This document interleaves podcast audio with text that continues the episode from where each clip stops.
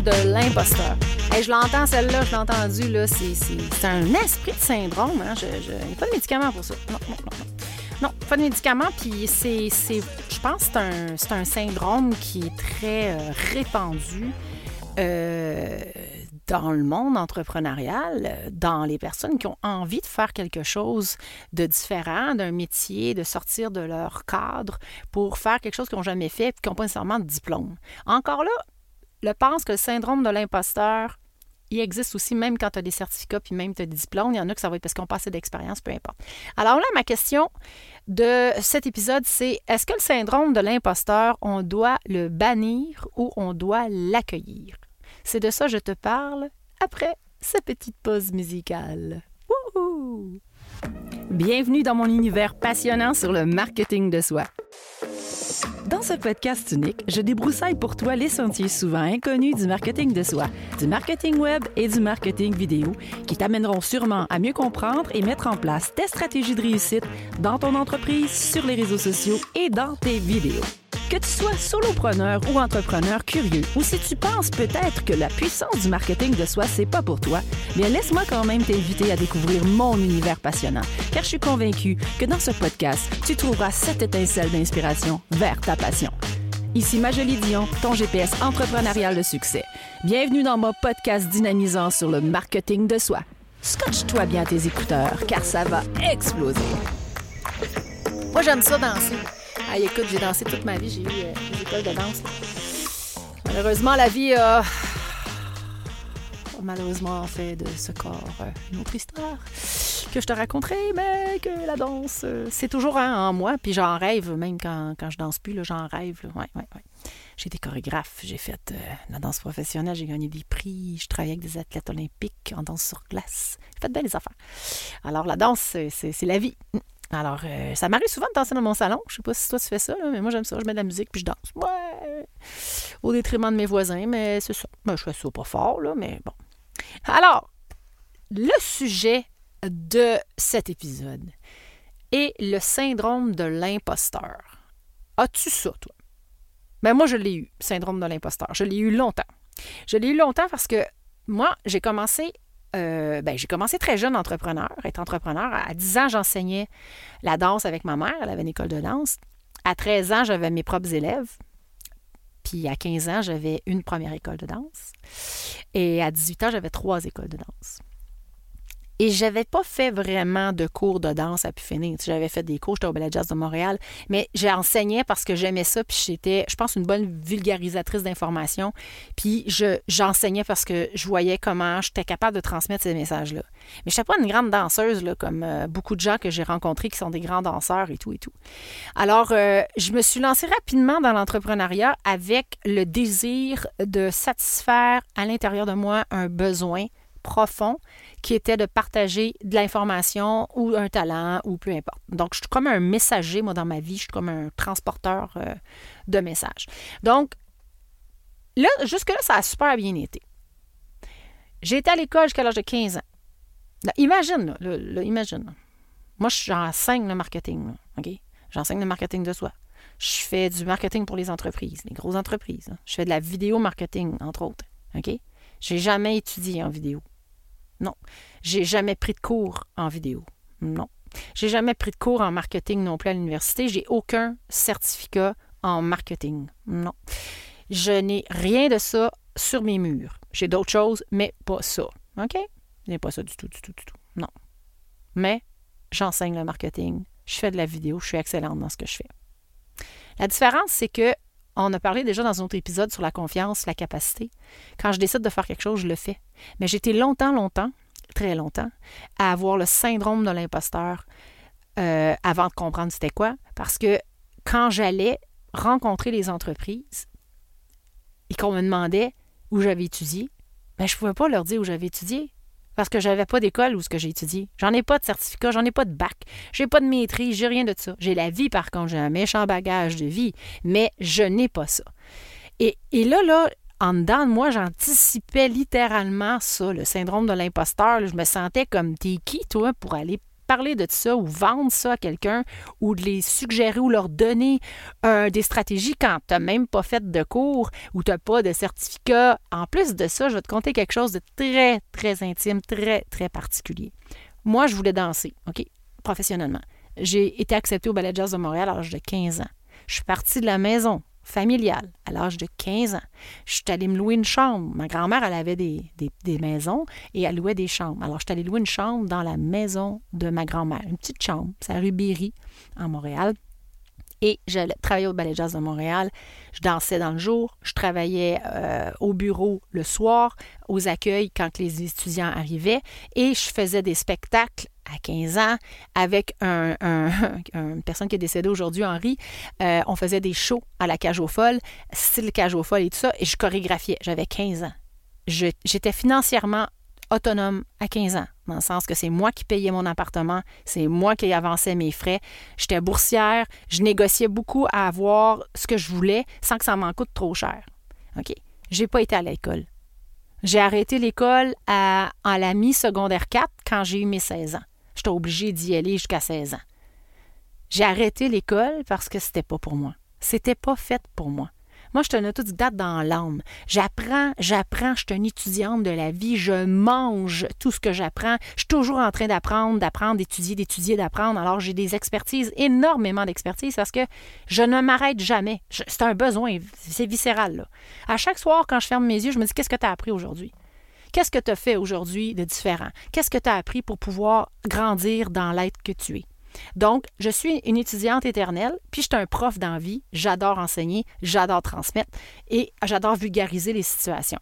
Mais ça, c'est correct, là, ça, c'est mon histoire. Là. Mais moi, je sais ça que j'ai pas de certificat.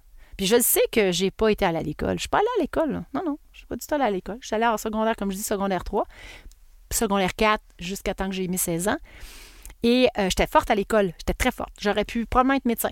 Mais ça m'intéressait pas. C'est pas ça que je voulais. J'avais besoin d'autres choses. J'avais besoin de faire des arts. J'avais besoin d'être une grande danseuse. Moi, dans ma tête, je voulais être une grande vedette. C'était ça que je voulais faire. J'en parle dans le livre aussi, c'est la raison d'être. C'était clair et précis. Et c'est tellement clair et précis que quand j'étais petite, à l'âge de 10 ans, ma mère m'a amené auditionner au Grand Ballet canadien. OK. Là, je sais pas si tu as écouté mes autres épisodes, là, mais j'étais une grande slack grande slack. Très, très mince, grande slack. J'avais rien d'une danseuse. Je te dis, là, j'avais rien d'une danseuse. Mm, non. Et non seulement j'avais rien d'une danseuse, là, mais je voulais danser. Que quand je t'allais passer les auditions à Pierre Laporte, je vais m'en rappeler toute ma vie. J'étais assis sur un petit banc raide de, bois, là, super inconfortable. Je m'étais toute mis mon petit collant rose avec mon maillot noir. On avait été passer l'audition. Puis là, euh, on fait l'audition. Puis là, on, c'est un peu comme. Euh, hey, je vais vraiment être plate, là. Mais ça ressemble vraiment un peu comme, tu sais, quand tu magasines des vaches. Là, tu vas regarder toutes les petites vaches, toutes les bêtes. Ah, celle-là est pas pire. Ben, je me sentais de même. Je me sentais comme ça. Ben, vache pourrait être un cochon, ça peut être un chien. En, tout cas, je me sentais de même. Je me sentais sélectionnée, là, comme, OK, on va prendre elle. Puis c'était ça aussi, parce qu'être danseur classique, ça te demande un physique très particulier. Tu sais, c'est pas tout le monde qui peut être danseur classique. Je passe l'audition, on attend la réponse. Et là, tu sais, mon cœur qui shake, j'ai 10 ans. Mon cœur, il fait ça comme ça, la petite puce qui veut absolument. Puis je me dis, mon petit Jésus, écoute-moi, entends-moi, je veux, je veux danser, je veux, je veux, je veux. Alors là, euh, le petit monsieur à lunettes, euh, il nous appelle dans sa salle. Madame Dion, oui, bonjour. Vraiment désolée, mais non, votre fille, euh, ça fonctionnera pas. elle a vraiment pas un potentiel de danseuse, elle ne sera jamais une danseuse. Hmm. Et là, moi, je me suis dit dans ma tête de 10 ans, Hey, t'es qui, toi? Avec tes petites lunettes rondes pour me dire qu'est-ce que je vais devenir, qu'est-ce que je vais faire, puis comment je vais réussir ma vie. Moi, je vais danser, puis je vais danser. Et je me souviens, là, j'étais assis à l'arrière de la banquette avec ma mère, puis je pleure ma vie parce qu'il venait de tout détruire mes rêves. Puis dans ma petite voix, je me suis dit, tu vas voir qu'un jour, je vais danser. Dix ans. Ça, c'est pas. Euh, tu dis, hey, mon Dieu, hein, elle voulait, ouais, à 10 ans. C'est pas l'idéal, par contre, de rester accroché. Mais moi, pour moi, ça m'a sauvé. Et là, j'ai tout fait, tout ce que lui voulait pas que je fasse. Je me suis dit, je vais danser. Puis là, j'ai commencé à, travailler en danse, commencé à faire des cours. Puis à un moment donné, je suis arrivée au Ballet Jazz de Montréal. je suis pas plus une meilleure danseuse au Ballet Jazz de Montréal, j'ai 15 ans. Mais my God, que j'ai la fougue en dedans de réussir. Je veux être pris. Et je me souviens de cette audition-là. -là, j'ai dansé, là. J'étais toute là. Écoute, je regardais. J'étais même. Il m'a dit, je vais me prendre, ils vont me prendre. Puis finalement, ils m'ont pris. Ils m'ont pas pris parce que j'étais la meilleure danseuse, là. Ils m'ont pris parce que je voulais. Je voulais profondément faire de la danse puis réussir ma vie à titre de danseuse. Alors, j'ai été des de temps à travailler en danse professionnelle. OK? J'enseignais sans nécessairement avoir des diplômes à pu finir, à tout. J'ai gagné des prix, je suis devenue chorégraphe, j'ai travaillé avec des athlètes olympiques. J'ai fait vraiment ma place à titre de chorégraphe et danseuse professionnelle en partant de l'idée que je ne serais jamais une danseuse. J'aurais pu vivre le syndrome de l'imposteur parce que dans le fond, je faisais quelque chose qu'on m'avait dit que je ne ferais jamais. Alors aujourd'hui, je le remercie, ce petit monsieur-là, parce que dans le fond, s'il ne m'avait pas dit ça, je suis certaine que je serais rendue où ce que je suis rendue. Mais j'étais tellement en dedans convaincue que j'étais pour y arriver que je me suis dit, il n'y a jamais personne qui va m'empêcher d'avancer. Il n'y a jamais personne qui va me dire comment je vais réussir ma vie. Je veux réussir ma vie, je suis responsable de ma vie et je vais la réussir. Alors ça, c'était ma première bulle de, savoir ou de raison d'être. Et après ça, quand j'ai commencé à rentrer dans le monde de la production vidéo, j'avais pas fait de cours en vidéo. J'avais jamais fait de cours en montage. J'ai jamais fait d'école de ça. Mais j'avais encore la même drive en dedans qui me disait Tu veux faire ça, tu vas réussir. Alors, j'étais allée chercher de l'information, j'ai pratiqué, pratiqué, pratiqué, pratiqué jusqu'à temps que je devienne experte dans ce que je fais. En marketing, c'était pareil. Mais je vous dis, je te dis entre toi et moi que le syndrome de l'imposteur, c'est quelque chose qu'il faut que tu apprennes à accueillir et non bannir. Je suis tannée over tannée d'entendre des affaires de coaching, de syndrome de l'imposteur, faut l'enlever, faut le retirer. Non, non, il est là le syndrome de l'imposteur pour une raison, parce que tu en as besoin pour évoluer. Tu en as besoin pour comprendre c'est où la place que tu as besoin d'avancer, c'est où la place que tu as besoin de travailler, c'est quoi que tu as besoin d'améliorer? Si tu enlèves toutes les choses difficiles dans ta vie qui t'amènent à évoluer, ben tu évolueras jamais. Hein? Le syndrome de l'imposteur, moi, ça m'a amené là, à être impeccable dans ce que je fais. Ça m'a amené à aller chercher les informations nécessaires pour pouvoir devenir qui je voulais être. Syndrome de l'imposteur, là, je l'ai vécu, ici, je l'ai accueilli. Je lui ai dit merci de m'apprendre ce que je dois apprendre et ce dont je vais m'améliorer. J'ai pas fait semblant. Non, non. Puis quand j'avais la chienne, j'avais la chienne. Puis quand j'avais peur, j'avais peur. J'ai parti ma web télé en 2016. Quand j'ai sorti mon documentaire Cancer la vie, j'avais jamais fait de web télé. Qui suis-je, moi, pour faire une web télé? J'avais jamais fait ça de ma vie. Je dit, quoi? Ben, tu vas le faire quand même. Pourquoi? Parce que je voulais que mon documentaire soit gratuit à travers le monde pour toutes les femmes qui vivent un cancer du sein. OK? Je suis pas un documentariste, là. J'avais jamais fait ça de ma vie. J'aurais pu vivre avec le syndrome de l'imposteur. Puis quand quelqu'un me demande aujourd'hui ce que je fais, je le dis carrément en conférence. Je n'ai pas l'école, je suis pas allée à l'école, je suis allée à l'école de la vie. Puis là, le monde fait Oh mon Dieu, ah oui, ben oui, toi, eh oui, eh oui, eh oui. Mon Dieu, je me, sens comme. je me sens. Eh oui, j'étais intense. Ah, je me sens comme Maxi, là. Alors, oui, eh oui, eh oui. Mais c'est ça. À un moment donné, j'ai appris à accueillir, ce syndrome-là parce que je vivais avec. Écoute, à un moment donné, je me disais, mais t'es qui, toi, pour commencer à penser? Écoute, je rentrais des entreprises pour aller faire euh, des vidéos marketing. Je te rentrais là, je te dis, OK, j'avais déjà pas d'équipe. À ce moment-là, je trouvais l'équipe après coup j'ai toujours été comme ça. Mais le syndrome de l'imposteur, si tu le vis, puis tu l'as de toi, au lieu de faire semblant qu'il n'existe pas, assis-toi donc avec, prends un café, discute avec, écris, écris-lui des affaires, va chercher son input, puis il va te dire c'est où la place que tu as de la misère. Il va te le dire c'est où l'endroit que tu as besoin de travailler pour t'améliorer. Il va faire ça pour toi, lui, gratuitement. Ça va lui faire plaisir. Jusqu'à temps qu'à un moment donné, tu fasses Ouais, ouais. C'est vrai que j'ai un petit peu de misère avec mon estime personnelle. Ouais, c'est vrai que j'ai pas confiance en moi. C'est vrai que je connais pas tant ça. Bon, parfait. Maintenant, sachant ça, qu'est-ce que tu vas faire avec puis comment tu vas apprendre de ça? Et c'est ça qui est intéressant du syndrome de l'imposteur. Donc, moi, je t'invite plus à l'accueillir que de le bannir. Moi, là, j'enlève rien dans la vie, moi. J'ai ça, enlever des affaires, tu sais. Ah, faut que j'arrête de... Euh, patati... Hey, arrête pas, ajoute quelque chose de plus. Tu sais, ah, faut que j'arrête de procrastiner. Ouais, ben oui, OK, parfait. Ajoute-toi donc un objectif que t'aimes, hein, au lieu de penser à arrêter de faire quelque chose. Hein? Ça, c'est comme perdre du poids. J'aime ça, ce terme-là. Ah, je vais perdre du poids. Ben oui, ah, ben c'est le fun, parce que quand tu perds tes clés, tu veux retrouver tes clés, hein. Alors, trouve un autre mot que perdre du poids. Je veux laisser aller des livres, je veux rentrer dans mes vêtements, je sais pas, j'ai envie d'être loose, c'est sexy, I don't know. Mais lâcher les mots dans blocage, d'enlever, d'arrêter, ça me. Alors, le syndrome de l'imposteur, c'est probablement mon meilleur ami. Tout comme le doute, ça a été mon meilleur ami, ça l'est encore. C'est aussi un épisode que je vais te parler, le doute, la vers l'action, euh, vers le succès. C'est, pour moi, c'est, des messagers, c'est des gens qui te disent qu'est-ce que tu as besoin de faire. C'est des états d'âme qui te disent ce que tu as besoin de faire pour t'améliorer.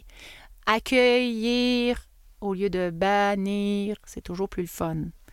Ouais, c'est ça. Syndrome de l'imposteur. Mm-hmm. Mais là, maintenant que tu as entendu cet épisode-là, Hey my God! Ciao, ciao, le syndrome de l'imposteur! ça va donner ton ami. Moi, je te dis. je te dis, m'assieds avec des fois, je jase avec. Là. Parce que, tu sais, on en a tous des syndromes de l'imposteur. T'imagines, mettons, je commence à faire quelque chose. C'est comme le podcast, j'avais jamais fait ça de ma vie. Je me suis dit, qui, toi? T'es qui, toi, pour commencer à t'en faire du podcast, tu sais? Hello, syndrome de l'imposteur! Alors, je me suis avec. Je lui ai dit, qu'est-ce que tu veux me dire, mon ami? Parle-moi, parle-moi. Et là, il m'a dit, ben, écoute, ma grande. Ben, il parle de même. Des fois, il parle pas comme ça, mais là, il parle de même. Écoute, ma grande. Un podcast, là, c'est juste toi et un micro. Tu fais ça tous les jours. Tu parles comme ça tout le temps, tout seul.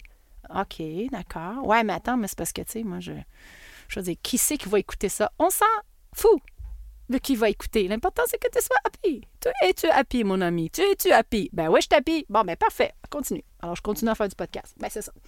Euh, mon Dieu, mon Dieu, mon Dieu, mon Dieu. Une petite citation pour terminer sur ce syndrome de l'imposteur. Euh, ah, ben, tiens.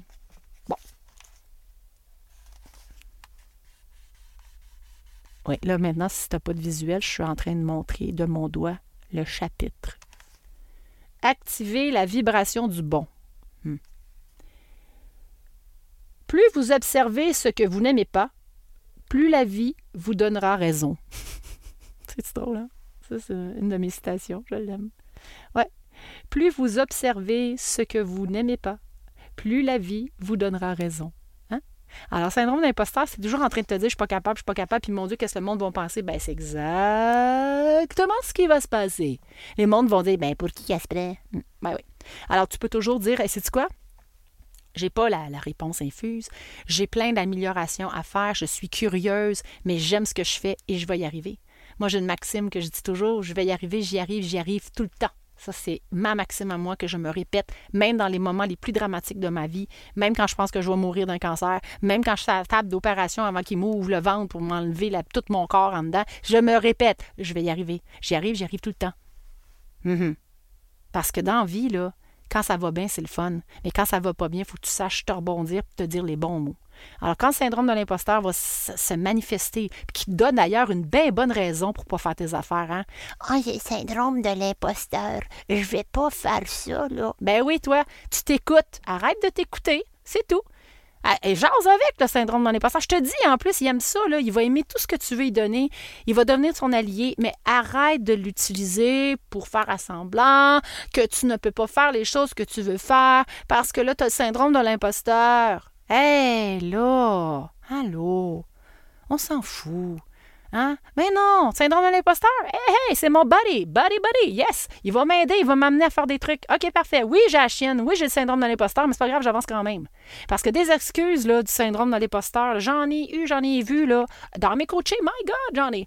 Ah, je sais pas, tu. Ils vendent quelque chose, ils ont quelque chose d'extraordinaire. Je sais pas, moi. Exemple, je sais pas, moi. Ils ont, des talents uniques, puis ils n'ont pas fait nécessairement de cours là-dedans. Ah, mais là, ah non, j'ai le syndrome de l'imposteur. Ben oui, ben continue à l'avoir ou tu peux l'utiliser pour t'aider. Toujours ton choix. Tu peux l'avoir ou tu peux être son ami et faire quelque chose avec. Sur ce, je te laisse sur cette pensée du syndrome de l'imposteur, l'accueillir ou le bannir. C'est une question que je te laisse et que je te suggère de réfléchir.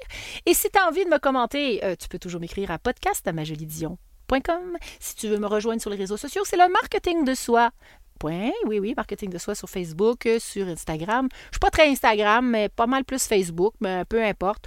Puis si tu peux commenter dans le podcast, mettre des étoiles, ça serait vraiment cool. Alors, je te souhaite une super belle semaine. On se revoit la semaine prochaine, mercredi midi. Je te dis au revoir.